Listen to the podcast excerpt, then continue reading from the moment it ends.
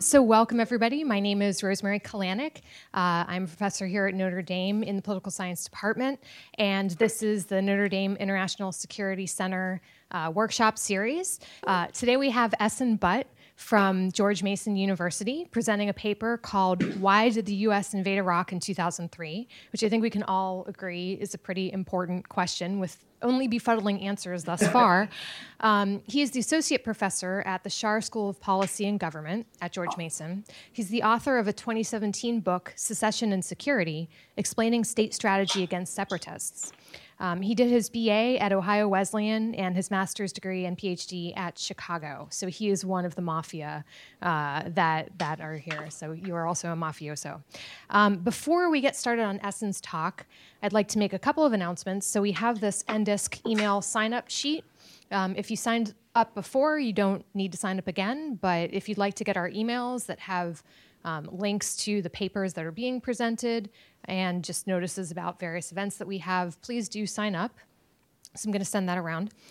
Our next talk is Jill Hazelton from the U.S. Naval War College, No Little War, Beliefs in Liberal Military Intervention.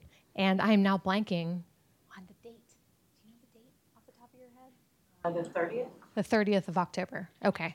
Well, stay posted. It's after fall break, obviously. Okay, so rules of the road. Since this is especially, or particularly because this is only our second session thus far this year, I'll keep a list of people who want to ask questions of the speaker so that I can sort of keep track and he can focus on answering questions. Your answers should be phrased as a question, right? to borrow Alex Trebek's phrase. So please do actually ask questions rather than just make comments. We have a two-finger rule. We can laugh about holding up various fingers, but the two-finger rule is when you have a comment or question that's directly on the topic currently being discussed. And so if you hold up two fingers, that allows you to skip the queue and speak on the particular issue being discussed. Now, if you abuse the two-finger rule, I will shun you and put you at the end of the list for sort of other comments in the future during this session. Okay, great. So without further ado, I'd like to welcome Ahsan Butt and hear what he has to say.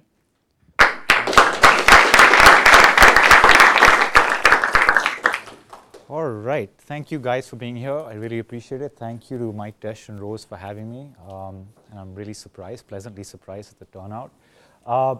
The title of my talk today is Why Did the United States Invade Iraq in 2003? And this is a talk based on a forthcoming article of mine.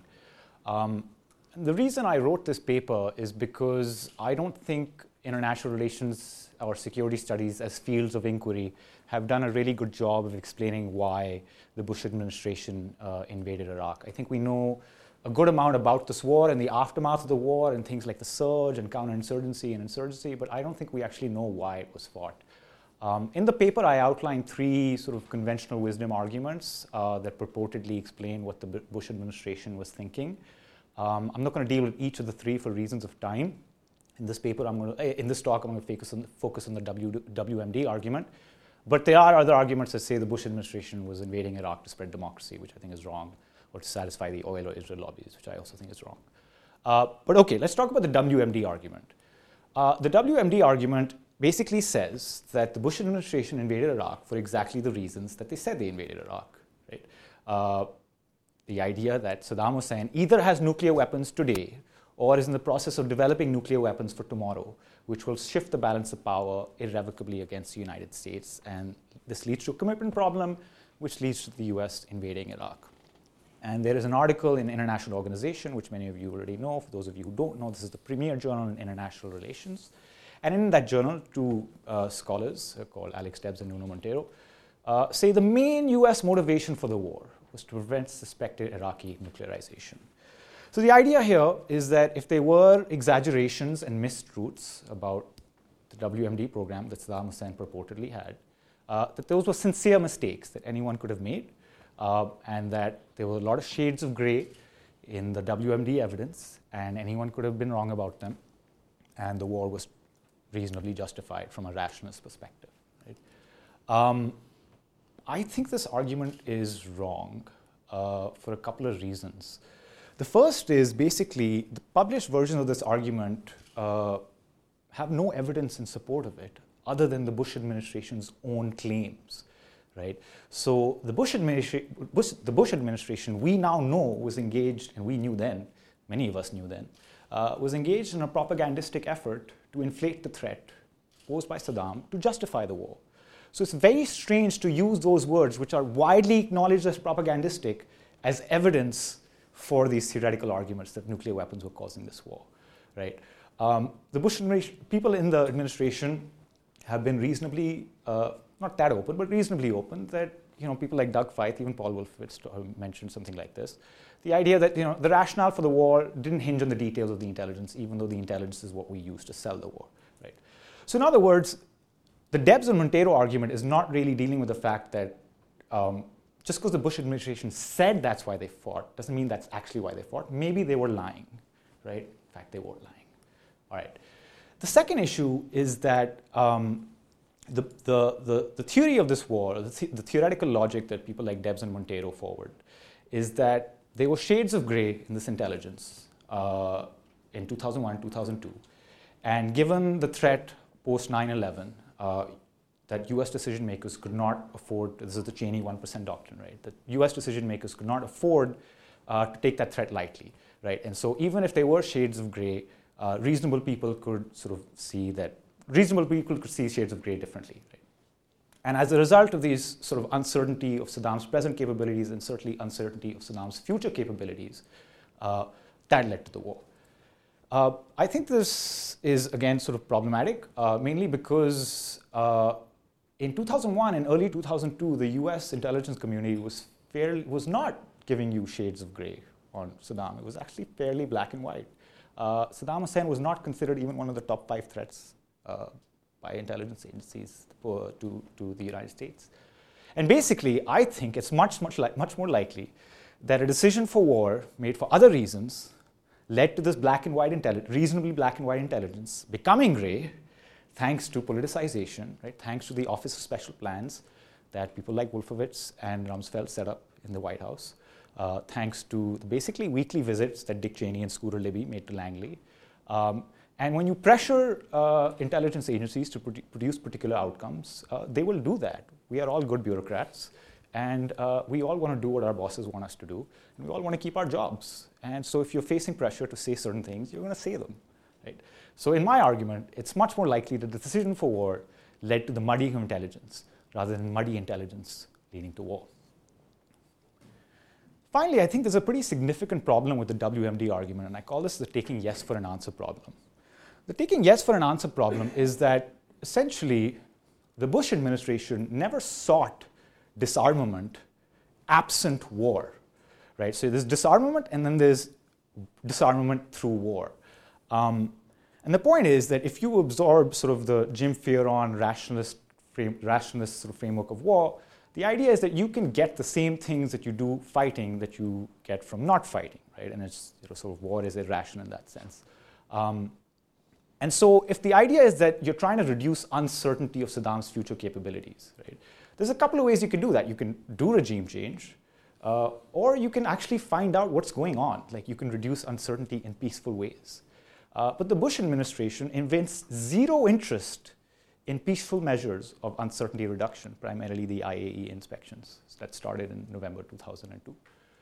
And we know that this was a concern not just for people in the IAEA, who I've spoken to in this paper, and who basically rubbished the idea that WMD was the reason for this war, and I think they would know. But even within the Bush administration, people pushed back against this, right? So Colin Powell, in a private conversation with Bush in August, is trying to talk him down. And he's saying, look, if you take it to the UN, you've got to recognize that they might be able to solve it. Solve what? Solve the issue of uncertainty, right? In which case, there's no war, right? That could mean a solution that is not as clean as just going in and taking the guy out.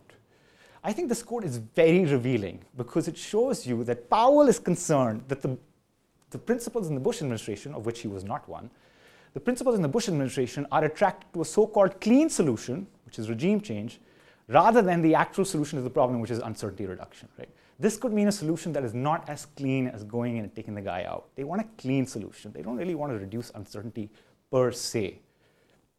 So I think, yes, it's plausible, it's conceivable that WMD actually caused this war, but right now we have zero evidence for this claim. All we have is the Bush administration's own words, and I don't think that's enough for scholars. I think we should be slightly more skeptical of state leaders and their justifications and rationalizations.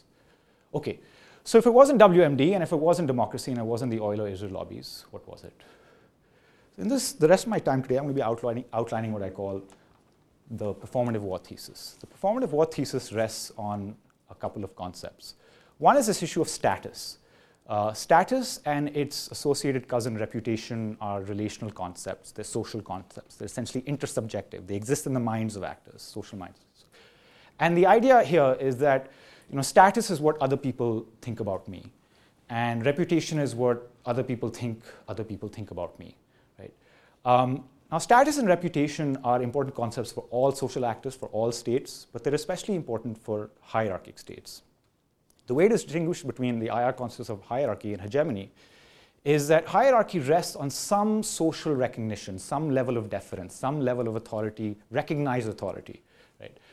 And some of that authority, not all of it, but some of that authority and deference rests on the idea of status, that this is a hegemonic state that in some sense deserves its position, and we recognize that. Right?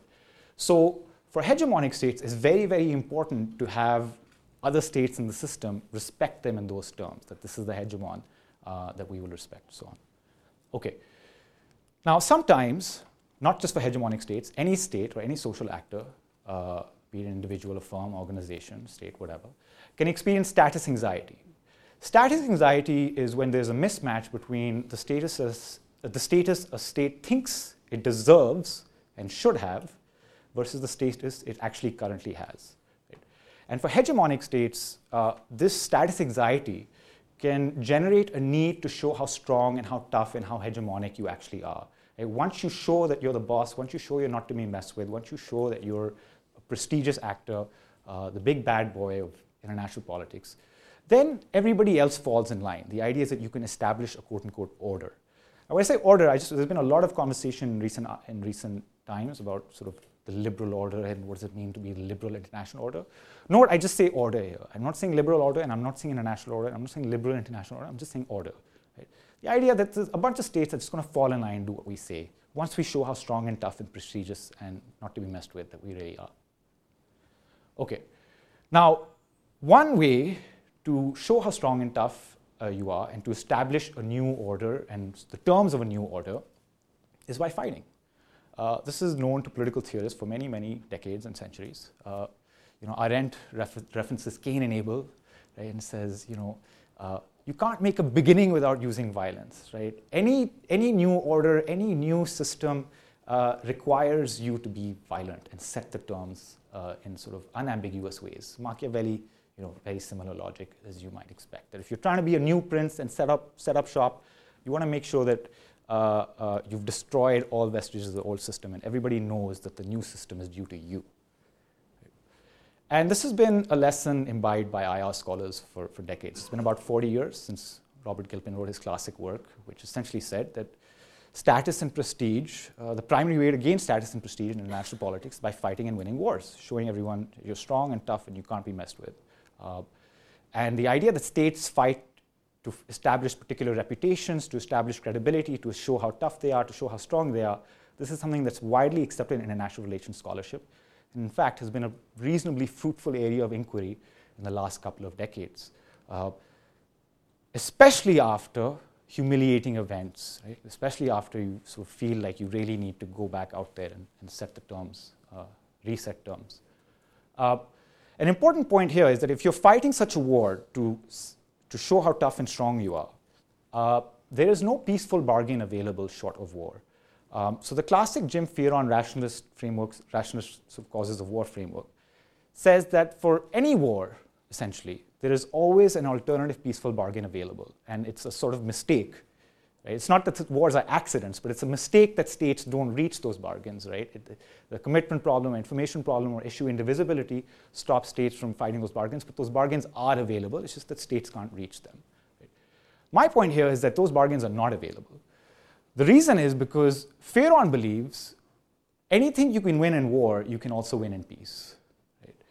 And my point is, there are certain the idea of a tough reputation can only be won in war, right? No matter how lopsided a peaceful bargain is, right? It is not going to give you the same benefits of, you know, this actor is really tough and not to be messed with, that a war, actual fighting will do, right? So in some cases, not in all, but in some cases, if wars are being fought for these reasons, the war is unavoidable, okay? And this is going to matter in a few minutes, okay?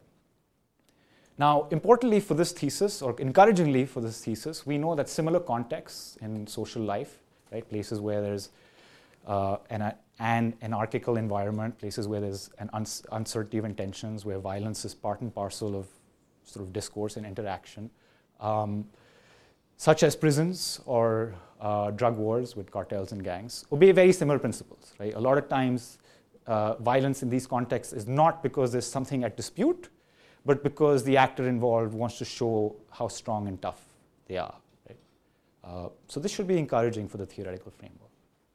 Okay. So, can this argument, the idea that sometimes states fight wars as a performance to show how strong and tough they are, to establish the terms of a new order, to show that they're the big bad hegemon not to be messed with, can this argument explain the Bush administration's run up to the Iraq War? And I argue that it can, much better than the WMD argument at least. And I basically make 3 points in the paper. I rely on there's basically 3 dimensions here of the argument. One is that there was a need for a new beginning. The second is that reputation, status, and credibility were repeatedly referred to in private. This is the key point, in private by the principals, right? Never in public, in private. And finally, there was basically zero attempt at a peaceful bargain, which is very important when we're trying to distinguish between my argument and the WMD argument. Okay, so let's deal with each of these 3 in step. All right, so obviously 9/11 was a really big deal. But we want to understand, for the purposes of this paper, why was it such a big deal? Well, first of all, who attacked the US? It wasn't, you know, a big powerful state rival. It wasn't China or Russia. It was, according to Lebo 2009, a ragtag cabal of Middle Eastern terrorists. In colloquial discourse in America, I think they're called towel heads. Right? You have 19 towel heads destroying the symbols of American power, right? The Pentagon and the World Trade Center. And it's not just what they're destroying, it's when they're destroying it. Right? 1 decade into the unipolar moment and the end of history. 1990s were basically a time of unprecedented peace and prestige for the US. Peace and prosperity, I should say, for the US. Very, very secure. Basically king of the hill. No challenges, no real challenges from states at least. To the extent that they were other great powers in the system, such as Germany and Japan, they were bandwagoning with the US, not balancing the US. So this was like basically the best time geopolitically in America's history, really. And all of that is smashed on a Tuesday morning. In September 2001. And all of this leads to a great amount of fear amongst the masses, amongst the body politic, amongst political elites. Polling suggests this, editorials in major newspapers, right? America is vulnerable for the first time. That sense of impregnability, that sense of we are the hegemon and no one can mess with us, right, is totally sort of smashed post September 11th, which may lead to a desire to show that the US is in fact invulnerable, is in fact the hegemon, and you should not in fact mess with it. Right? This is why George Bush, when he's talking to Bob Woodward, is saying, you know, I'm going to seize the opportunity to achieve big goals. Right? Tony Blair writes 1 week into the war to George Bush and says, this is the moment when you can define international politics for the next generation, the true post-Cold War world order. These are not small aims. This is not a WMD argument, right? These are not small fry aims, right? They are trying to remake the world's political map. Now, it's important to note here, like one obvious question might be, well, you know, 9/11 happens and the US goes into Afghanistan and wins a pretty quick and decisive victory, at least at first glance, against the Taliban. And so somebody might say, well, you know, wasn't Afghanistan enough to establish this big, fearsome, tough reputation? Absolutely not. A couple of reasons. Number one, Afghanistan was a merely retaliatory tit-for-tat war, right? And if you want to try to send a message of unbridled hegemony, right? Mexican drug cartels know this very well, right? If you're trying to send a message that you're the boss, a tit-for-tat response is not good enough. You have to go above and beyond. You have to escalate. It has to be disproportionate, right? Tit-for-tat is not what hegemons do. That's one issue. The second issue is Afghanistan is just a very weak state, right? And because it's weak, I mean, think about the prison analogy that I raised earlier, right? If you're trying to establish that you're the big bad dog in the prison yard, you don't take on the weakest actor in the prison, because that's not really sending the message that you want. You want someone with a little bit more muscle. And the idea that Afghanistan was simply too weak to get that sort of get those reputational benefits is something that the principals in the run-up to this war, or very soon after 9/11, are repeatedly emphasizing. Right? They repeatedly use terms like meager effects, narrow effects, right? Don't keep this war narrow, like Afghanistan's not enough. Right? So Rumsfeld on 9/11, September 11th, says we need to bomb something else. Right? They know it's Afghanistan, basically. They know the attacks originated in Afghanistan. We need to bomb something else to prove that, you know, we're big and strong and not going to be pushed around. The next day, he wants to signal that the global conflict would not be over with just one good blow in Afghanistan. Right? We need to do more. The next day, Wolfowitz says, let's not focus narrowly on al-Qaeda in Afghanistan. Right? That's just going to produce meager effects. That's going to embolden rather than discourage regimes that we want to discourage. Feith, a week after, Douglas Feith, a week after 9/11, right? So single-pronged attack is against the smallest state sponsor of terrorists, actually, i.e. Afghanistan. This will be a limited attack that will be perceived as a sign of weakness rather than strength. Again, this idea that what signals are we sending? This, right? 2 weeks after 9/11, Rumsfeld writes to Bush, and if the war does not significantly change the world's political map, the US will not achieve its aim. Think about the scale of the goals these guys are talking about. Right? The US government should envision a goal along these lines. New regimes in Afghanistan and another key state or two, that's Iraq, that support terrorism to strengthen political and military efforts to change policies elsewhere. That's Syria and Libya. Right? This is about as clear and unequivocal a statement of the performative war thesis as you can find. We need to get rid of Iraq so it helps us deal with other problems elsewhere. Okay. Another objection to this Iraq argument might be, well, okay, if Afghanistan wasn't enough, that still doesn't say why Iraq, right? Couldn't you have gotten the same reputational benefits by taking on Iran or North Korea or something? Right?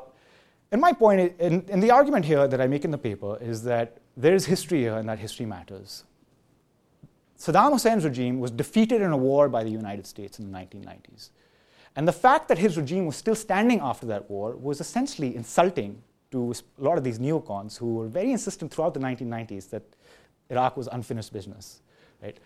And it's bad enough that Saddam's regime is still standing and defiant, you know, in a pre-9/11 world. But in a post-9/11 world, that defiance is totally untenable. You could not have a regime sticking around that you already defeated in war in the past. That's not what a hegemon does. A hegemon doesn't leave old debts lying around, right? So Saddam Hussein's regime, still standing post-9/11, was not tenable and had to be gotten rid of. Okay, second dimension, how much are reputation, status, and credibility discussed by the principals, especially in private?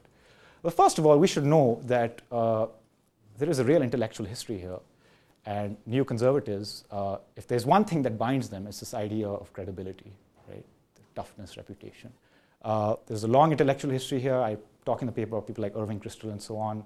I reference University of Chicago and Albert Wohlstetter and all of his PhD students, Zalmay Khalilzad and Richard Pearl and Wolfie, all of whom studied under Albert Wohlstetter. But leaving all that history aside, Wolfowitz, before coming to power in 2000, writes in Foreign Affairs, I say, that the Cold War was about demonstrating your friends will be protected and taken care of, that your enemies will be punished, and those who refuse to support you will live to regret having done so. Right? This is the sort of mentality that we're talking about. And even before 9/11, the people in charge in the Bush administration, thought about or conceived Saddam Hussein through these principles, through this prism, through this framework. Right? So in Feb 2001, 1 month after coming into power, right, remember this is a campaign fought on like restraint, right? In the Gore versus Bush fight in 2000, the idea that Bush was the restraint candidate and Gore was the warmongering candidate. So 1 month after their victory in that campaign, Donald Rumsfeld says, imagine what the region, what the Middle East would look like without Saddam. It would demonstrate what US policy is all about. Right? In the summer of 2001, again, well before 9/11, he says if Saddam's regime was ousted, you know, a major success in Iraq would enhance US credibility and influence throughout the region. So this is something on their minds well before 9/11. Right? But this rhetoric intensifies and essentially put on steroids after 9/11. A week after 9/11, Rumsfeld tells military commanders in a memo that your job is to give us opportunities to demonstrate a capability or boldness that will give pause to terrorists and those who harbor them. Right? Bush tells Bob Woodward, confident action will yield positive results, provides kind of a slipstream into which reluctant nations and leaders can get behind and show themselves that there has been, something positive has happened towards peace. I think the election of Donald Trump has made a lot of us forget just how inarticulate George Bush was. But to the extent that we can glean something from that passage, it's essentially the performative war thesis, right? That confident action will provide a slipstream behind which nations will sort of fall in line. Feith writes to Rumsfeld in October 2001 that dealing with Iraq would make it easier to deal with other regimes elsewhere, right? We would have sent the message. And right after the war starts, an anonymous official tells David Sanger of the New York Times that Iraq was not just about Iraq, it was of a type, i.e., we're trying to send a message. That anonymous official was, in all likelihood, Paul Wolfowitz. And those were just the folks inside the administration, but there were a lot of folks around the administration who had the ear of people inside the administration who voiced very similar logics. Right? So Bernard Lewis, who recently passed away, says in a meeting in the White House that Iraq needs to be liberated, and Middle East nations would respect the use of force. Jonah Goldberg writes, the United States needs to go to war with Iraq because it needs to go to war with someone in the region, and Iraq makes the most sense. The Arab world respects winners and losers, and so does everybody else. Fighting and winning today means not having to fight at all tomorrow. By the way, in this passage, or in the article from which I've got this passage, Jonah Goldberg also refers to the so-called Ledeen doctrine. Some of you may have heard of this phrase, others of you who have not. The Ledeen doctrine says, and I quote, every 10 years ago, the United States needs to pick up some crappy little country and throw it up against the wall to show that we mean business. And he cited that Ledeen doctrine approvingly in making this case. Just giving you a sense of the types of people that we're talking about. Henry Kissinger says, Afghanistan wasn't enough. We need to humiliate them being Muslims, in order to make a point that we're not going to live in this world that they want for us. Tom Friedman, still the foreign policy columnist for the newspaper of record in the United States, goes on Charlie Rose's show and says, we needed to go over there and take a very big stick right in the heart of that world. What they, Muslims, needed to see was American boys and girls going house to house and saying, what part of the sentence don't you understand? Suck on this. That, Charlie, is what this war was about. Not really a WMD argument. All right. Third element, was there a peaceful bargain available? The reason this question matters is if you believe the WMD rationalist sort of Debs and Montero argument, right? The idea is that there would be a peaceful bargain available, and it's the inability to strike that bargain where reluctantly the state says, okay, I guess we'll fight, right? Commitment problem, information problem. My argument says the war will be sought for aggressively, and there will be no real attempt at a peaceful bargain. And I think history is more consistent with my story than with the Debs and Montero story. The first thing we want to note is that there may not even have been a decision for this war. Right? People senior in the administration say there wasn't even a decision. That was assumed into action. But even if there was a decision, it was taken pretty early on. It was, in fact, probably taken on 9/11 itself. And if not 9/11, and certainly no later by the fall of 2001, this war was inevitable, in my opinion. On 9/11, Paul Wolfowitz tells aides that he suspects Iraq is involved in the attacks. He has no evidence for this. Iraq was not involved in the attacks, as we know, but he suspects it. Rumsfeld tells his aides, best info fast. Judge whether good enough to hit SH at the same time. Not only bin Laden. Go massive. Sweep it all up. Things related and not. Feith tells a military officer who says, sir, we're working very hard in Afghanistan. He says, why are you working on Afghanistan? You ought to be working on Iraq. Again, this is on 9/11. The next day, Bush tells his counterterrorism advisor a very famous quote.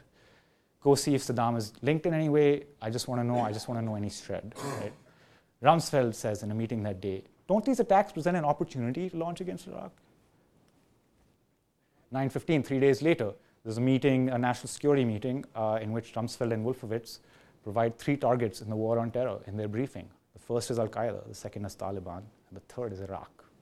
Right? A week after 9/11, Doug Feith writes a memo to Rumsfeld. You probably can't read it up there. But there's two state targets in that memo.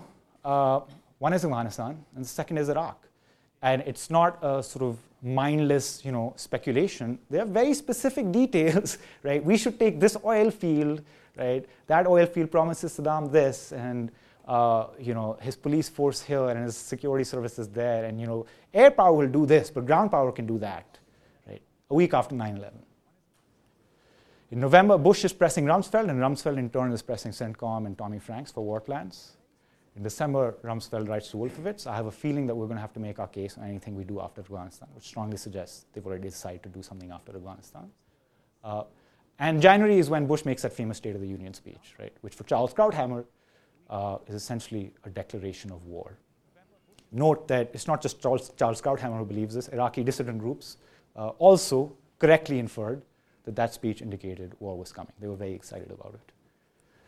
Okay, February. Even though the Afghanistan war is not over, we know that 17 years later, it's not even close to being over, forces start moving from Afghanistan to the Gulf. In March, Bush interrupts a meeting between Condi, Rice, and senators and says, fuck Saddam, we're taking him out. In March 2002, Cheney tells Republican senators, it's not a question of if, but when we attack Iraq. April is when Bush and Blair meet over barbecue in Crawford, Texas, and this is where British officials start panicking and start thinking, well, this war looks pretty inevitable to us. And that's the same time where you have detailed operational plans by the US military. Okay, so to summarize, I think the US fought Iraq to send a message that it was tough, that it was a hegemon, it wasn't to be messed with, and everybody better get in line. This is not the WMD argument.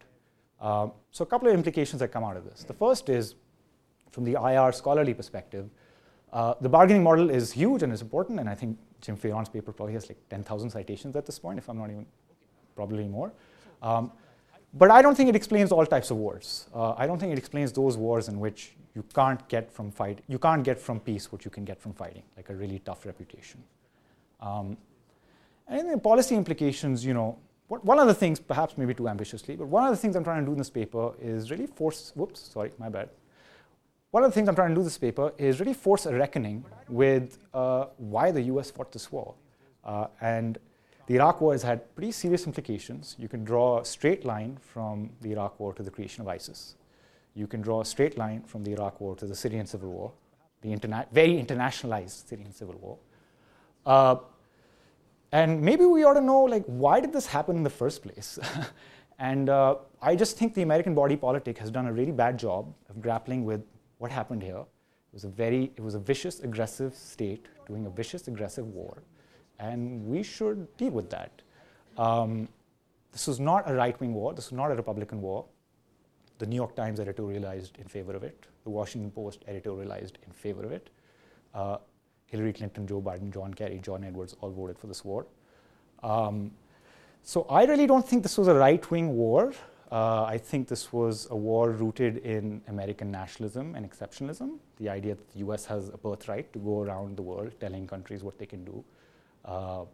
And establish hegemony, and I think there's a problem with that. Anyway, I look forward to what you guys have to say.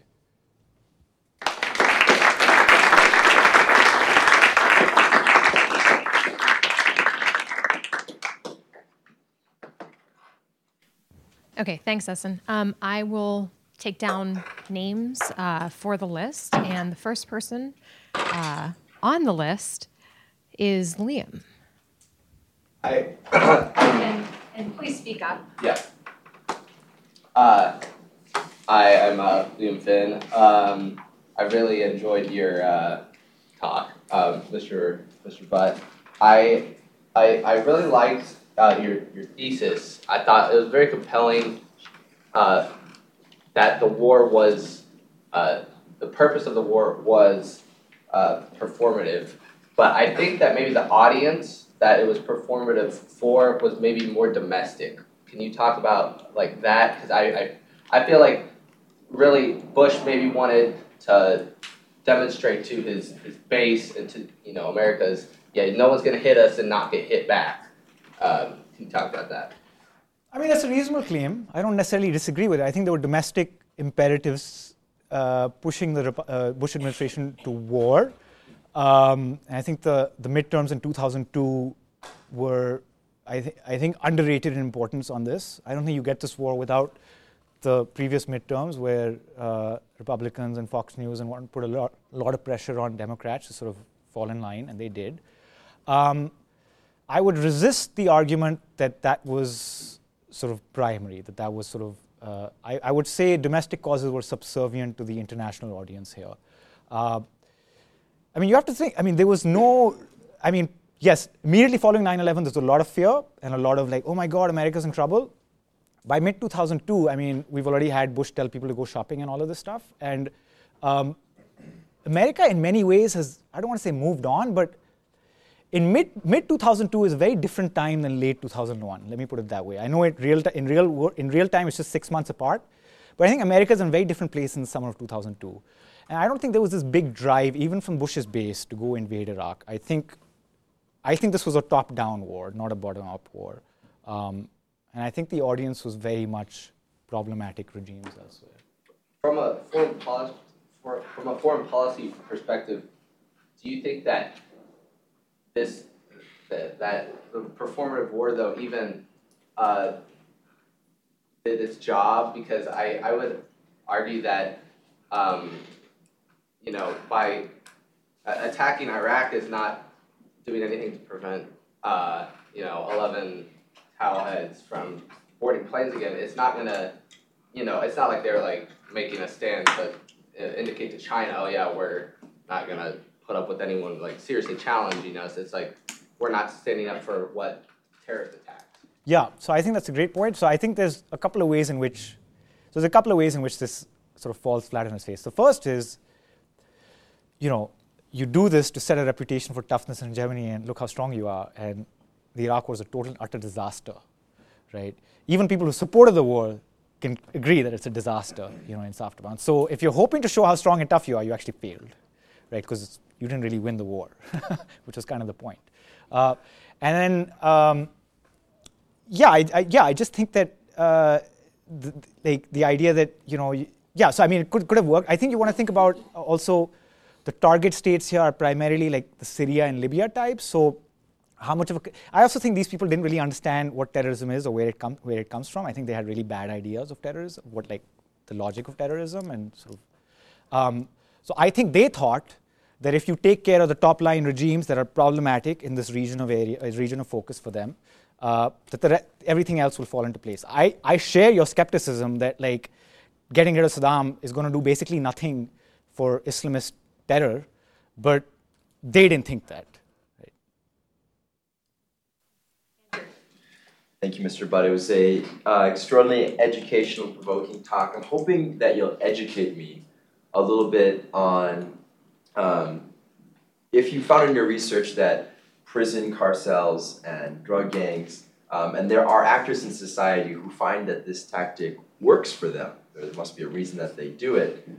Why doesn't your thesis, let's suppose it's true, why doesn't it work for states? Because one comment you caught my attention on was you said that the US thinks it can go around and do this to other countries. Well, in a realist world, why can't it? It's the biggest kid on the block, and why shouldn't it? So if this works at an individual and societal level, why doesn't your thesis have positive implications at the international state-to-state level? And if not, how should states go about keeping their reputations? So, great question. So there's basically, how should I say this?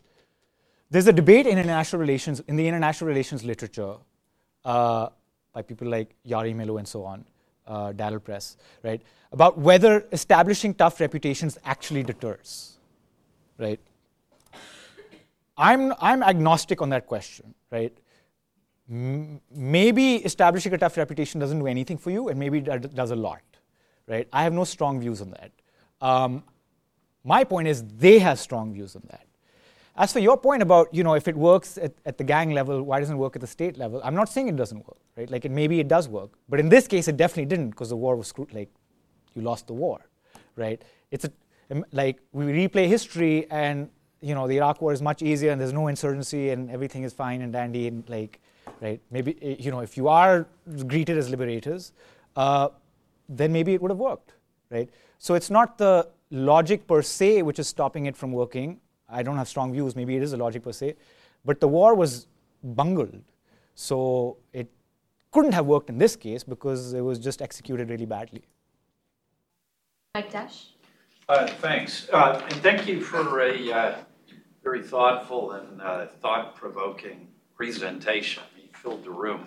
So it's pretty clear that there's a lot of continuing interest in this question.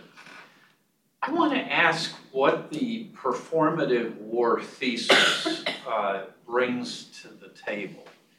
And I guess I'm listening to the rationale and agreeing, with a lot of the description of what's going on, but also saying this actually isn't very new in the sense that the basic arguments you're laying out were the arguments that were made in the run-up to the Vietnam War, the importance of credibility. And in fact, the key person who sort of bridged the gap between bargaining theory and credibility and international reputation was Thomas Schelling. Yeah. And so, these arguments have been out there for a long time. Yep. Their pernicious effects, I think, were sort of made clear, in Vietnam and in a lot of other, wars that ended up being fought for reputation. So, what does the performative war thesis bring? Yep. That, we didn't know. Absolutely.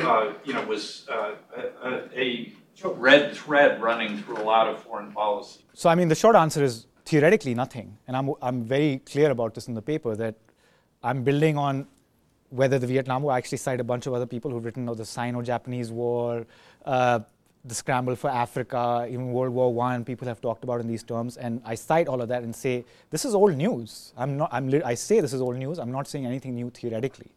What I am saying is this model also applies to Iraq.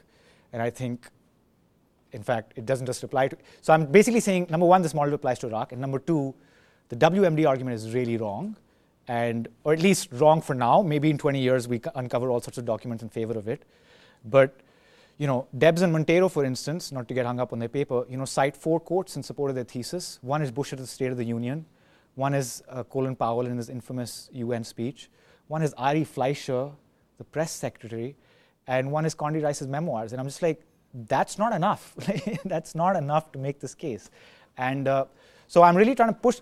This paper is about the Iraq War, right? I'm not forwarding a new theory. I'm not claiming it's a new theory. I think, as you totally rightly suggest, this is a long-running strand in international relations scholarship. I'm building on other people's work. And in fact, I don't even call it a theory. I call it a thesis or a framework, precisely because it's nothing new. Francis. Thank you for the presentation. I like the theory a lot, as you call it, a thesis. I totally buy the story, but I have a question on the scope of the thesis. I wonder whether it only applies to existing hegemons, because I see another group of states that tend to have this status anxiety are the rising powers. Yes. As you define it, the status anxiety is the mismatch between a status that a state desires or deserves and the actual status that state enjoys.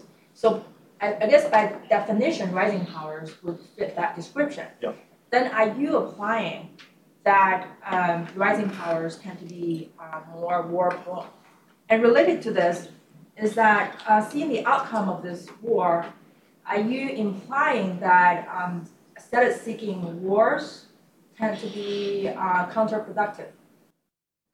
On your first question, 100%. This is, in fact, a literature seeped in rising powers. In fact, everything, to the extent that there is something new, it's that I'm applying it to a hegemon. The existing literature on status and Bill Woolforth and that whole crowd focuses on rising powers, and that's where the IR literature is on status, right? Like rising powers want to make a name for themselves, and so they fight.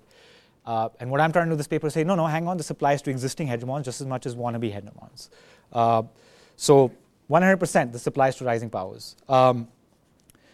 Does that mean they are more war-prone? I don't want to make that claim. That's an empirical claim. If you run a regression and you find, you might find them more war-prone. My guess is there's too many confounding variables to see whether rising powers are more war-prone than declining powers. I don't want to make a... I think that's an empirical question, so I don't know. Do status-seeking wars tend to be counterproductive? Again, that's not a... I'm agnostic on that question. There are people interested in that question. Like I said, Keren Yarhi-Milo, Daryl Press, that whole crowd. I don't know. Maybe it is counter. I know this war was counterproductive, and that's all I'm saying in this paper. So Ehsan, if this war was counterproductive and we had status anxiety, why didn't we go knock over Venezuela next? Or what, well, this one didn't work out. We got to get our status back. Let's just keep doing it until it works. Well, we had the power. Good question. Well, I think it's not a theoretical answer. The answer is domestic politics primarily. It's also hard to fight. I mean, we know the U.S. is hegemonic, but I think it's hard to fight 3 wars in different parts of the world. Maybe America can manage it. I don't know. I feel like, I mean, there's an obvious answer to that question, right? Which is obviously they're not going to do that. But yeah, it's a provocative. I see what you're saying, right? Which is why, by the way, one of the reasons I don't call it a theory is because then I stand up having predictions, because the theory has predictions. The theory has an independent variable, a dependent variable, and predictions. That's why I'm very careful to say this is not a theory. This is a thesis and a framework, and that's how you get published. Shivaji. Yeah. Thanks. It was a fascinating talk. So I'm not really from international relations. This is outside my... I'm more into comparative politics. I have 2 questions. One is this the framework, the rationalist choice framework of Fearon and Layton. They've applied it to civil wars, which I study also later on in 2004, APR paper. Sorry, could you speak up a little? Yeah, sure. Yeah. So how does your theory of certain actors, whether they are status conscious and rising powers, or the great power, or the single superpower, square with Jim Fearon's theory of rational choice and other scholars? What's similar and different between them? If you bring in the idea of states or actors at the top level having certain kinds of motivations, does this model therefore have to change, or can Fearon's model incorporate it automatically by saying, look, here the preference functions of these actors are different? And secondly, how does your theory apply to internal wars or civil wars within countries, not just wars of conquest where the US or the USSR goes into another country, but within states, which is the majority of civil wars? So within Iraq, the Iraqi state is fighting the Kurds, or within Pakistan, the Pakistani state is... How does it apply in terms of motivations of actors? Yeah. So on the first, can you square this with the rationalist framework? I think you cannot. I think there have been game theorists, and so people like Barbara Walter, Monica Toft. There's been a couple of recent papers in SS, World Politics, that sort of try and say, look, reputation or honor or credibility can be subsumed into a rationalist framework, and I would encourage you to go read those papers. Mm-hmm. The issue I have with that sort of pocket of the literature is that the target can still avoid the war by giving up something. And I think this is really important, right? So even in honor-based, credibility-based, reputation-based wars, according to that literature, the target can avoid it by saying, here's some honorable symbolic thing. In my framework, war is not avoidable by the target, right? In my opinion, Saddam Hussein could have given the American ambassador in Baghdad the heads of Uday and Qusay on a platter, and it wouldn't have stopped that war. There was nothing getting in the way of that war. And I think you can't square that with the rationalist framework. In the rationalist framework, there's always a peaceful solution, even with preferences, different preference functions. There's always a peaceful solution short of war available. And I think that's the primary difference. How does my argument apply to internal wars? So the 2 scholars I just mentioned, Monica Toft, Barbara Walter, have actually written books and made entire sort of research agendas. Are the idea that separatist wars are a function of reputation-based concerns, right? The idea that when states have lots and lots of ethnic groups to deter within a particular state, you might want to deal very harshly with one secessionist group because that sends a message to other potential secessionists to not even make the demand in the first place. So Monica Toft and Barbara Walter predict that heterogeneous states will be more conflict-prone than homogeneous states, right, from the perspective of the government. In my separate work, I actually think they're wrong about that, but that's a totally different concern. You can bring this into internal wars, is the point. Certainly separatism. Ideological wars, I think there's a less clear connection, but you can still say, you know, I want to deal with this left-wing threat today so that I don't deal with 10 left-wing threats tomorrow. You can make that claim. Gentlemen, back. Yeah, so thank you so much for the talk. I had two questions which are kind of like connect to each other. So one of them is whether 9/11 was the necessary trigger to the decision to invade Iraq, or whether you think it would happen maybe a bit later, but would it happen otherwise or not? And the second part of the question is whether do you see subsequent administrations performing the same performative war, and specifically about the current administration and the potential war with Iran? I think 9/11 is... I feel fairly comfortable saying 9/11 was necessary. I don't want to say 100%, but I'm fairly certain 9/11 was necessary. I think these guys still wanted to fight the Iraq war, your Wolfie and Rummy and Feith and so on. But I don't think they would have had the domestic political capital to just start a war with Iraq out of nowhere, right? Something would have had to happen for them to have that opportunity. Otherwise, I don't see it happening, right? It's a counterfactual, so it's hard to say, but I don't see it happening. The Iran case, I'm hesitant to put it in the same bucket. I can see what you're saying, right? It's this defiant regime. I guess one big difference is Iran has not been defeated in a war by America, so its very existence. I mean, I can see what you're saying, actually, because Iran, the fact that it's defiant, if it wasn't defeated in a war, yes, but the fact that Iran is defiant against the US is damaging to its notion of hegemony and credibility. I actually think you're right that a lot of the people who want war against Iran are being pushed by that. How dare a regime not do what we say? I don't think it's the same level, though. I think there's something to be said that Iraq lost a war and was still standing. I think that just made it really, really unpalatable to neocons in a way that Iran wasn't. And I also think the Iran war is... We were talking at lunch today with the undergrads, like, the Iran war is my biggest fear in terms of the foreign policy. I mean, you take climate change out of the equation because that's sort of baked into the cake with Trump. But the stuff that hasn't yet happened, the Iran war is the stuff that gives me the most fear with the Trump administration. So that's not to say that I don't think war is likely, but I'm hesitant to say that war is likely for exactly these reasons. I just don't feel comfortable making that claim. You want to push back? But I mean, Iran did humiliate the U.S. if you look back, like, into '79 and the hostage crisis and all that. So, I mean, people do remember that. Yeah, and it's fair enough. It's a fair enough point. I mean, it's a fair enough point. Two fingers. We have a list of two fingers on that. So would you say that the necessity for performative war is you have to have a trigger and then, like, a vehicle, like an excuse to go in?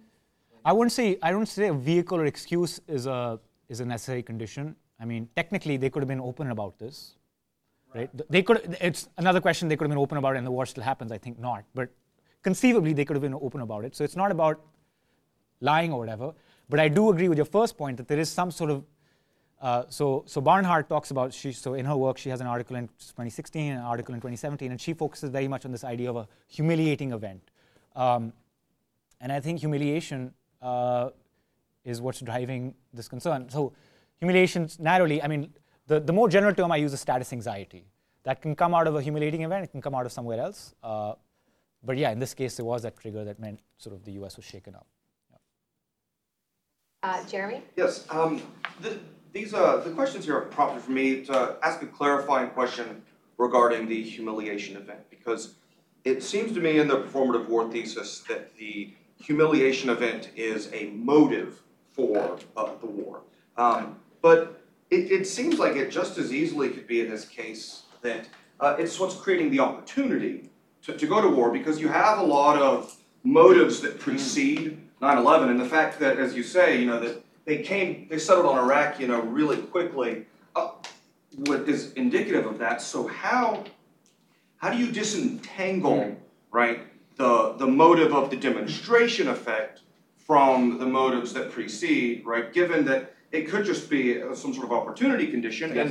And just lastly, relating this to the the example maybe of the prison gangs that you talked about, because it doesn't seem like to go out and need a demonstration effect that you need a humiliation event. You know, you're in prison, and prison is threatening enough. You don't need to be humiliated in order to go out and make an example out of somebody. So I was curious what you'd say to that. So a great point on the first one. That's a great point. Like, was it all a ruse, basically? Like, was it just an opportunity? So the performative war thesis still works, but they wanted to send a message, and 9/11 gave them the opportunity. I think that's consistent with the evidence. I don't know what to say. I mean, I don't know what to say other than that's consistent with the evidence. I don't think, I think it's totally reasonable to claim that. And in fact, a lot of people do say that 9/11 was just an excuse for these folks. So you're not coming out of left field on that. On the prison gangs, I mean, it's not a humiliating event per se, and this is why I say sort of status anxiety rather than humiliation. Humiliation is one sort of manifestation of status anxiety, but it's not sort of status anxiety writ large. So in prison, for instance, you know, they found that where there's more turnover of inmates, there'll be more violence. And so the idea there is that you get new cellmates, and so now you have to establish a new reputation. So the anxiety doesn't necessarily come from humiliation. The anxiety can come from, I have a point to prove right now, given structural conditions, right? So it's a large, that's what I would say. Johnny, on this point. So I just had a question. So I know that it's most likely that there weren't any WMDs, as you were just saying, and it's most likely that they weren't a threat to the U.S. at the time as well. And I guess my question is, with regards to the ends justifying the means, could you maybe make the argument that even though they entered probably, as you were mentioning, Machiavelli, in a way that just appeared good, to know bad, to know good, and to appear good, they used it as just a way to take out Saddam's regime to prevent it from spreading. Could you also say that maybe one of the reasons that so many people even consider the Afghan war to be such a colossal failure was because they pulled out funding and troops in the first place, and which eventually led to this vacuum where Iran came in politically, and then ISIS came in more security to fill in kind of like the security area in Iraq. So essentially, in saying that the ends justify the means, and that the U.S., while they were in Iraq, actually led it to have a more democratic new elections, and there wasn't nearly as much violence. And preventing a tyranny from reigning is still better than leaving and then just allowing new forms of threats or new forms of regimes and threats to enter a regime. So if I understand your question correctly, you're asking not about the initial war, but about staying once the war has already happened. Is that the idea?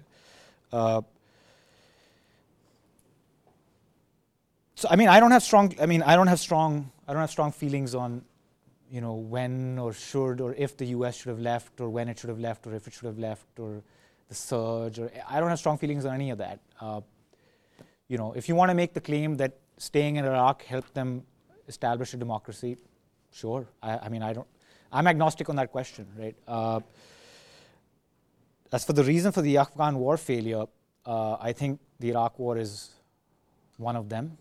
I don't think it's the only reason. I think there's a lot of reasons. I think Pakistan's support for the Taliban, I think the corruption of the Afghan government. I mean, Hamid Karzai, his brother, was basically, he was getting bags of CIA cash to run this corrupt drug-running empire, properties and bank accounts in Dubai. There's Hamid Karzai's brother. So warlords being financed by the CIA. So, the Afghan war... the failure of the Afghan war, I think, has a lot of roots. I think the Iraq war is an important one. I don't think it's the only one. Thank you for coming. And the first slide, you kind of wrote off democracy as a reason for the war. Would you entertain a scenario in which, oftentimes when democracy is used as the excuse, it's so people have this kind of Wilsonian self-determination, self-expression, the right to vote, etc. Would you entertain the idea that it was for democracy because of the democratic peace theory, and that the United States was coming off this age of prosperity and was a sole hegemon in the 1990s? It showed that it was vulnerable with 2001 and 9/11, and that this was before the kind of the world shift away from democracy started. And they looked at the Middle East and said, this is a region in which like tyranny reigns and there are dictators. And so Iraq was kind of the prime example of what can happen when you don't have democracy. No, I don't. No. I guess my answer to you is no. I don't think democracy was what was motivating these people. I think they often indicated and sort of hand-waved a democracy and democratic peace theory. I don't think that's what was motivating them. First of all, neocons' favorite regimes in the Middle East are Saudi Arabia and Egypt, which tells me that they don't exactly have a love affair with democracy, and they don't really have a problem with autocracy. It's just other autocrats, Israel's friends or not. I think that's the real question. And in Iraq's case, they were not. As for tyranny, and that being a prime example, I don't. I mean, why is Iraq the prime example? Why aren't Saudi Arabia or Egypt the prime example of tyranny in the Middle East? Like, the idea that these neocons who have zero concern for Muslim and look at the way they talk about Muslims and Arabs. Like, look at the language. They don't care about Muslims and Arabs. They don't care about their well-being. They don't care. Like, that's not why this war was fought, in my opinion. I don't think they really care about democracy. I think, and I think the jig is up. I mean, we've seen in the 15 years since, the neocon, like the Foundation for the Defense of Democracies, which has defense of democracies in the name, right, is basically a neocon venture which has come out in support, of Sisi's regime and Saudi Arabia. So like, these are not democracy-loving folks, and I think that was a very convenient argument, especially for think tanks and sort of op-ed writers and people like in this room who write for journals and the Washington Quarterly and Foreign Affairs, because exactly democratic peace theory is an IR idea, and the match between democratic peace theory and the real world, it just gets IR scholars going. But I don't think it's what these guys were interested in. Please. So two things. The first being, I would say Iraq would be the prime example because of you have, during the Iran-Iraq war, them using chemical weapons against their own people, showing that they committed a genocide against the Kurdish minority, whereas that's not as obvious or prevalent in Saudi Arabia and Egypt. And the second thing, with respect to the point of kind of American officials not caring about foreign citizens, that might be true. It's not worth arguing. I would say that there is sort of something to be said for America's rules of engagement when going into these foreign countries and how it views its own military actions in these countries. What do you mean? And in terms of the strict rules of engagement for U.S. troops abroad. I don't see what that has to do with the paper or the argument. No, that was just a follow-up. Yeah, sure. I mean, the rules of engagement as they are, but I mean, let's not forget the U.S. has bombed weddings, the U.S. has droned funerals, the U.S. has, let's not make the U.S. ventures in Iraq and Afghanistan turn out to look to be like some sort of walk in the park. These are nasty wars. The rules of engagement might be as they are, but that doesn't mean really nasty things haven't been done by American forces. So leave that aside. As for Kurdish genocide, and I mean, sure, if you think that, that's not why. These people don't care about the Kurds. Like I've read the documents. They're not saying, "Oh my God, the poor Kurds were killed in 1992. Like, let's not do that again." Like, I've read the document. Let me just put it that way. I've read what these people were saying to each other, and they're not talking about democracy, and they're not talking about the Kurds. They're saying the things that I said that they're saying. Two fingers? Yeah, one. Yeah, just to follow up. So I kind of. Following up on what he said, that I think your argument against the democracies is that we don't care about the people, like that we don't care that they have democracy because we don't care about Arabs or we don't care about Muslims. And I think that even though that might be valid, that looking throughout history, when the U.S.'s democracy spreading or trying to instill our values, it's not about caring about the people. It's about getting, like, asserting U.S. interests and having regimes or governments that we feel will be more friendly towards our leaders. So I think that, like, saying, "Oh, it's not democracy because we don't care about the people," isn't a fully qualifying answer. Yeah. And kind of just, like, on that point, I know that what was in the focus of your presentation and in the paper, it says, like, "Oh, it's not democracy spreading because they didn't care about democracy, they just wanted stability." So, but I think that if you look and the whole, like, it's a thesis, not a theory, kind of leads me to go, well, there should be a theory. And one theory that does exist is, like, the democracy spreading. And there are other cases, and it could be that it's not because we care about the people, it's because we care about the country agreeing with us, the regime type.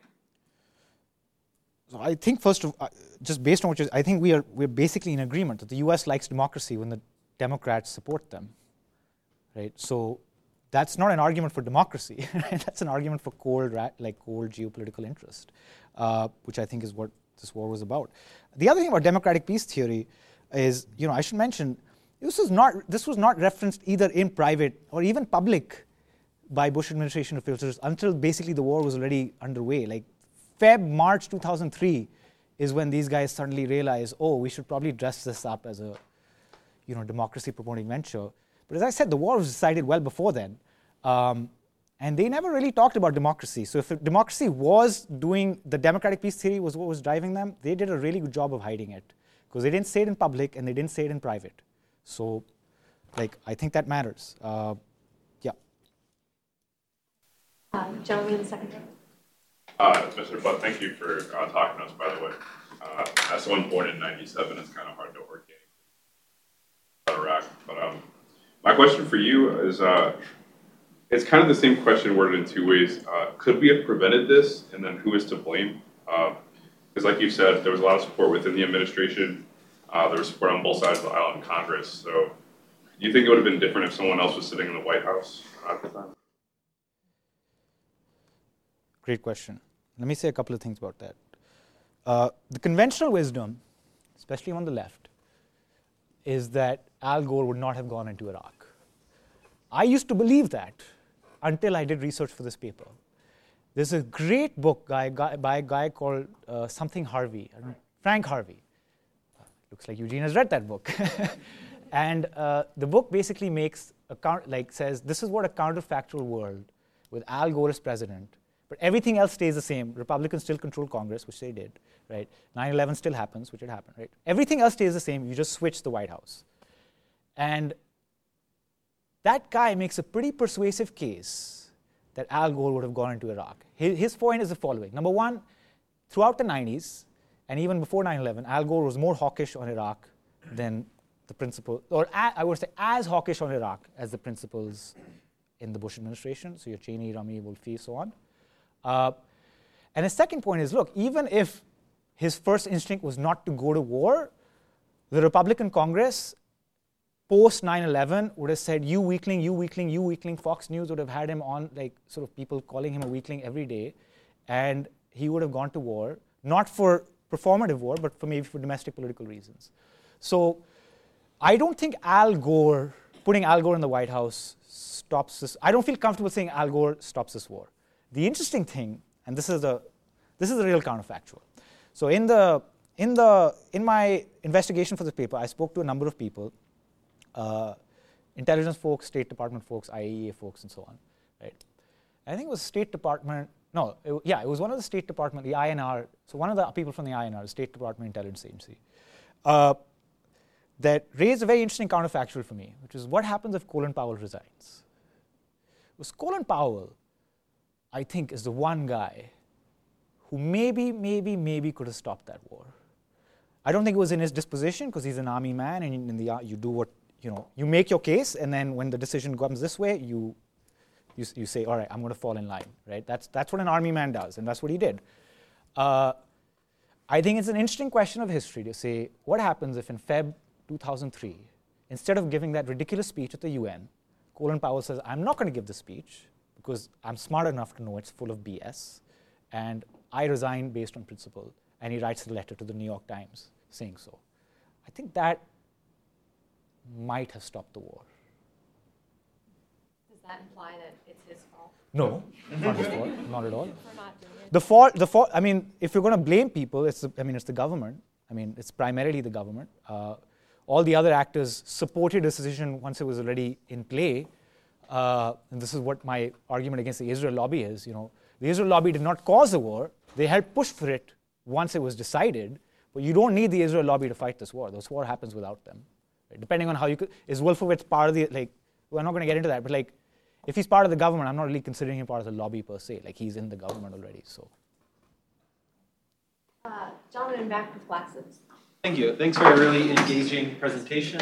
And it left me wondering not just about why the U.S. went to war in 2003, but how we conducted the war. I wondered what the performative war thesis said about that.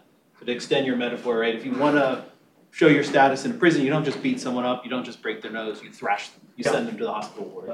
So could you extend your insights to say something about intensity, timing, lethality, nastiness of war, and did you see any evidence of that?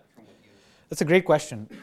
I didn't really look for evidence, so I didn't find any, but I think you're absolutely right that the observable implications of this argument is that even the how should have been affected, not just the why.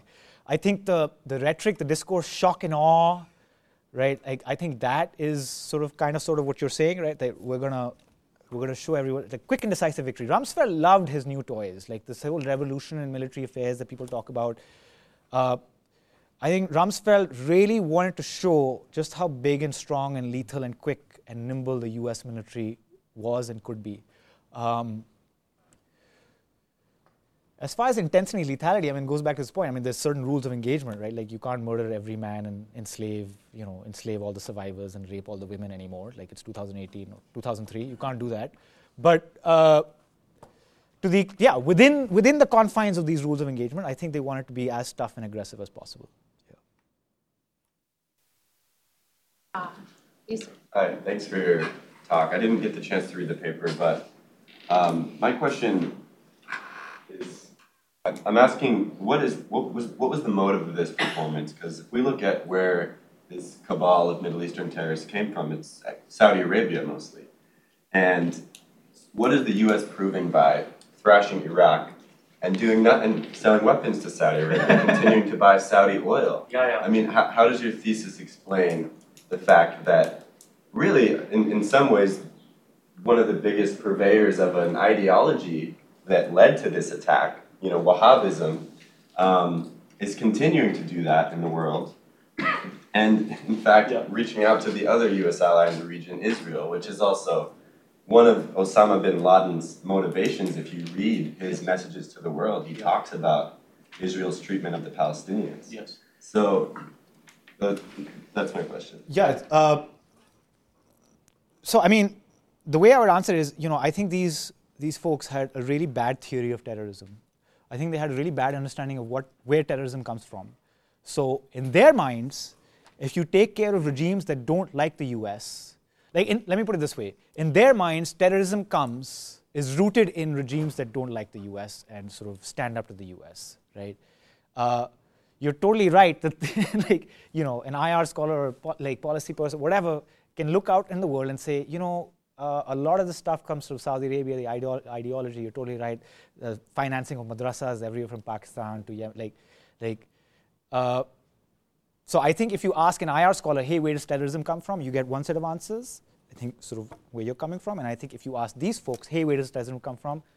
They'll give you a very different and I suspect wrong answer, but the implications of that answer is if you buy that story of where terrorism comes from, then this war makes sense, right? I think you and I don't buy their version of where terrorism comes from, but I think that's a second order sort of question. You really don't think it went through their heads, the whole world knows it came from Saudi Arabia. I mean, at least maybe you could say. So I think they think, oh, these people happen to be Saudis, but that doesn't mean Saudi Arabia is responsible. I think they thought, oh, look, this comes from so-called failed states and Afghanistan's collapsed, and so, yes, the nationals are Saudis, but really this is an Afghanistan weak state.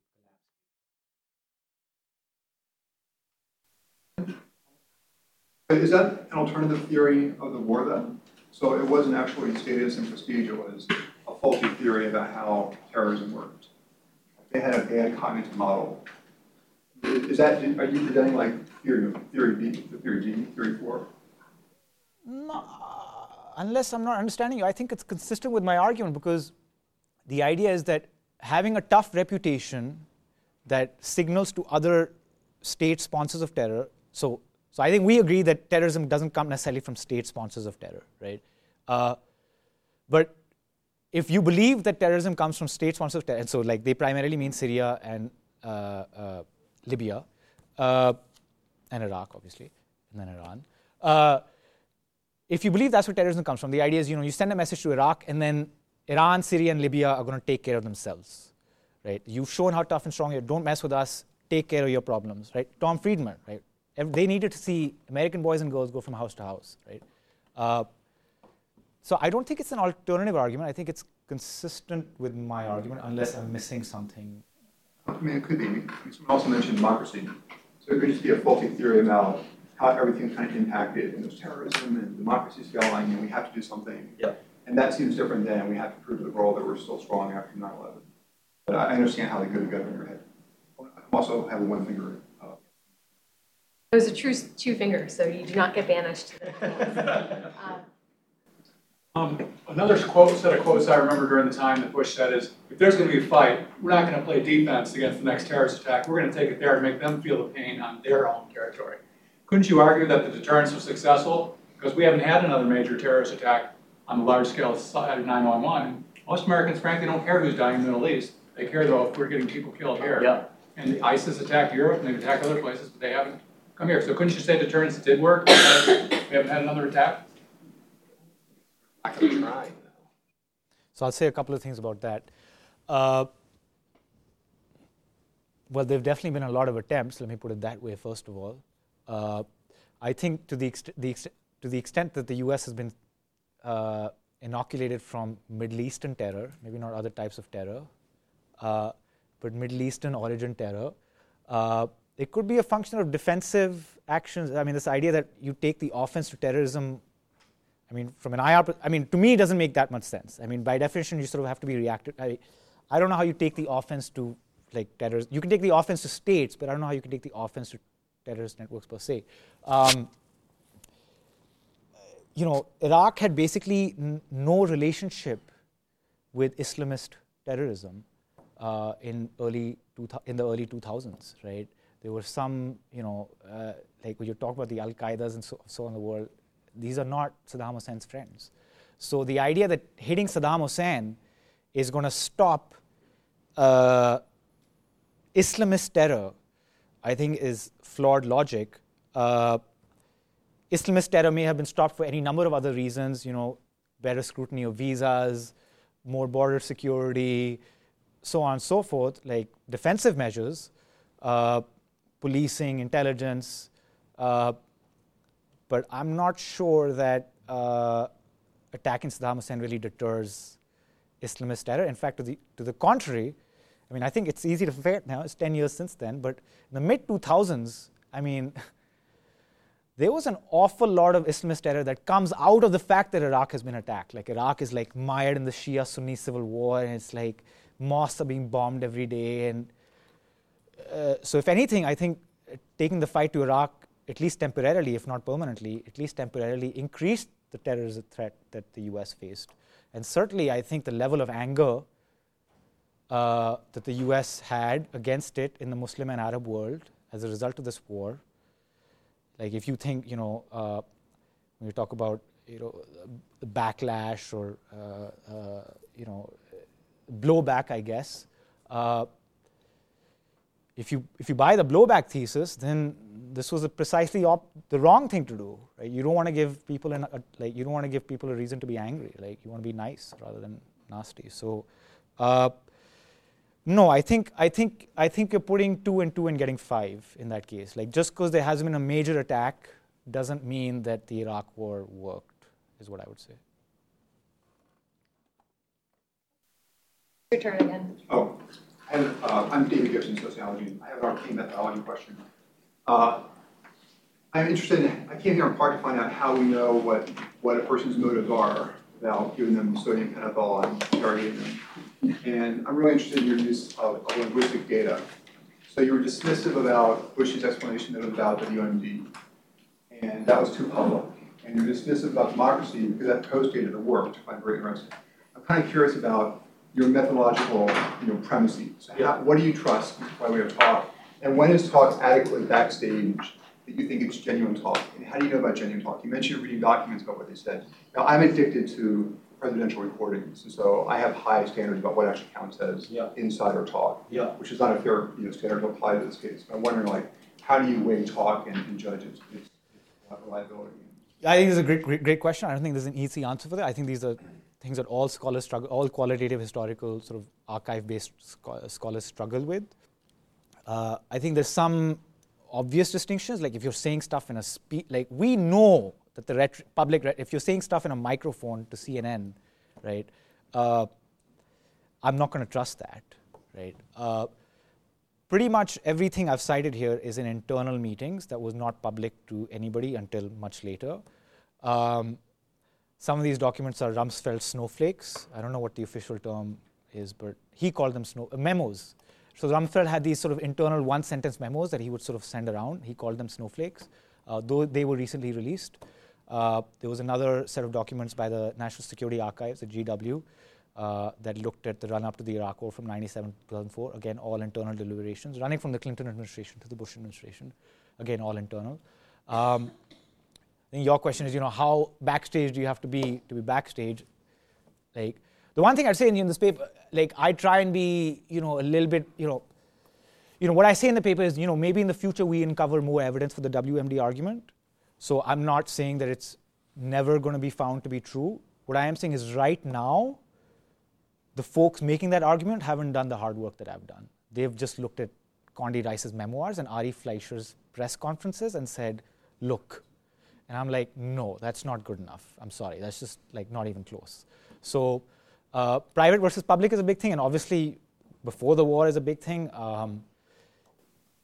Yeah, that's what I was. Even the private ones, they have an audience still.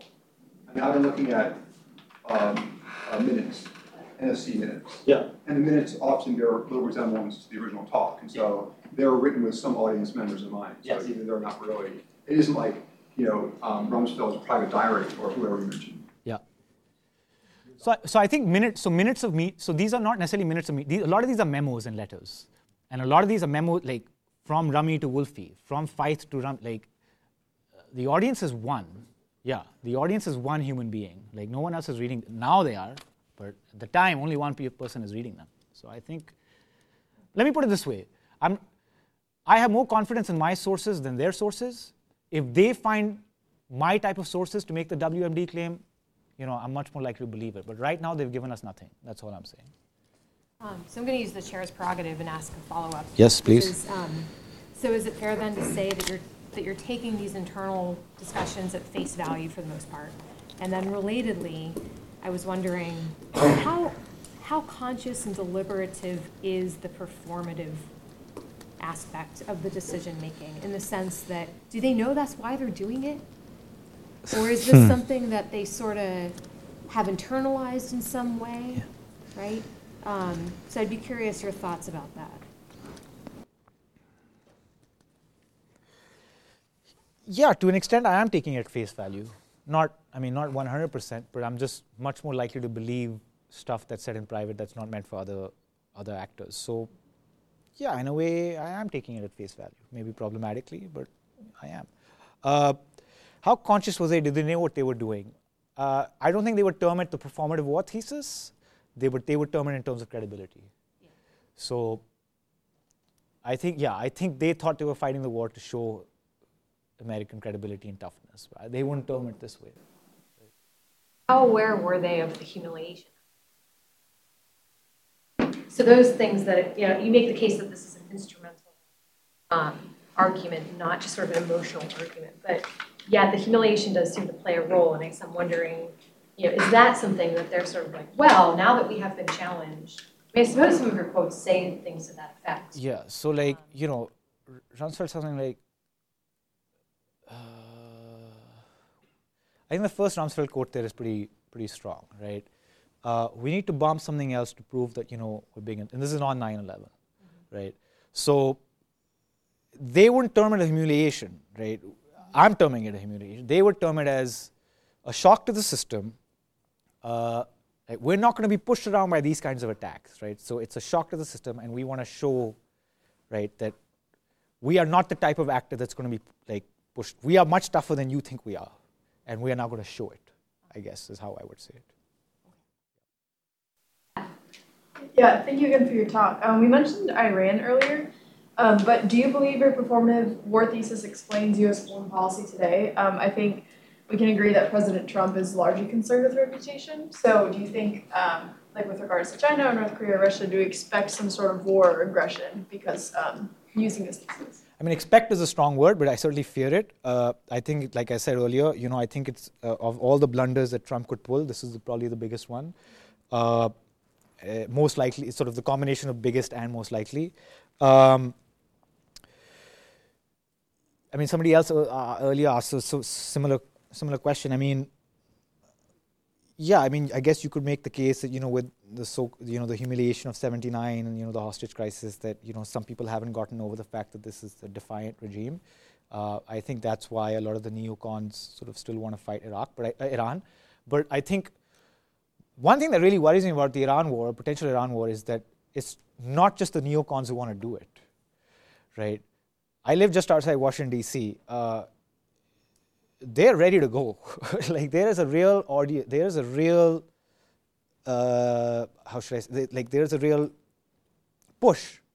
a real sort of agenda here that would be happy with the war in Iran. And so the reason I think this is scarier or more likely than all the other things Trump can do is because on this one it's not just Trump, right? It's Trump's cabinet officials, it's the sort of foreign policy establishment in Washington, D.C., both right of center and left of center, to the extent that there is a left of center foreign policy establishment. So the Iran war is one of those things where I think a lot of people would have different reasons. Like some people say the deal wasn't enough, a deal didn't work, and you know some people have this maybe performative humiliation idea. Some people may have a terrorism, Syria civil war idea. So I think Iran is one of those situations where you might get a war for very different reasons because of a lot of different principles. Sorry, just going with that too. Do you think that there would be any pushback of like learning from the Iraq failures in the sense of like we talked about like do status-seeking wars serve to be counterproductive in the end? Do you think that would have any influence of like learning from past mistakes? How can you learn when you don't even know what happened? I mean, one of the reasons I wrote this paper is because. Like, at least in the IR world, I don't want to say too much about the policy world, although I feel... Anyway, at least in the IR world, like, there has been no acknowledgement of what the hell even happened. Like, these guys lied their way into war in a so-called liberal democracy against a state that did not threaten or attack them. And everyone's just kind of forgotten about it. Like, oh, I guess, like, Nuno, like Montero and Debs in I.O. are saying that it was really fought for WMD, and they're saying this 11 years after the war. And I'm like... Are you kidding me? Like, for real? For me, you can't learn from the failure until you acknowledge it.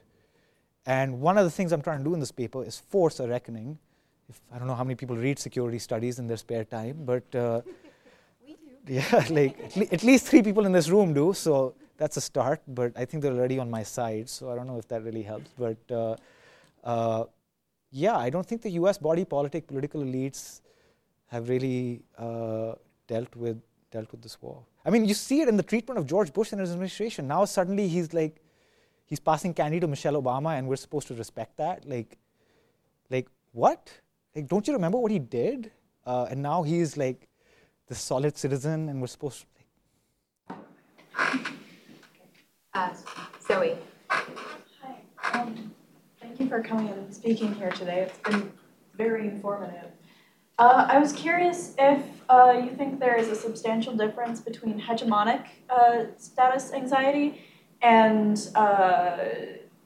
bipolar status anxiety, because you briefly mentioned the Cold War, and it seems like the proxy wars started in the Cold War were mostly premised upon the fact that they simply had a different affiliation, but it seems like with hegemonic status anxiety, you emphasize that it's more about humiliation and the fact that the hegemon has to regain something that they feel they lost. Yeah, it's a good question. For the purposes of the argument in the paper, I'm agnostic on sort of, as I said to Francis, you can just as easily imagine a rising power doing this as a declining power or a self-perceived declining power. And I think, you know, Mike Desh raised a point about the Vietnam War fought for very similar reasons. So I think notions of credibility are maybe as, if not more important, in a bipolar world as in a unipolar world.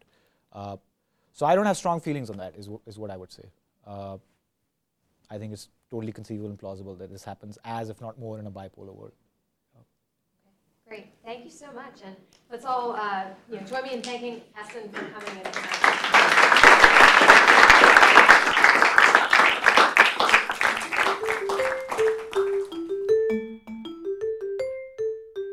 If you'd like to follow the Notre Dame International Security Center seminar series, please visit our website at politicalscience.nd.edu/NDISC/ or follow us on Twitter at #ND_ISC. Please note that opinions expressed in the seminar series are solely those of the participants or speakers, not of the International Security Center or the University of Notre Dame, which take no institutional position. Music for this podcast is licensed under Sample Swap.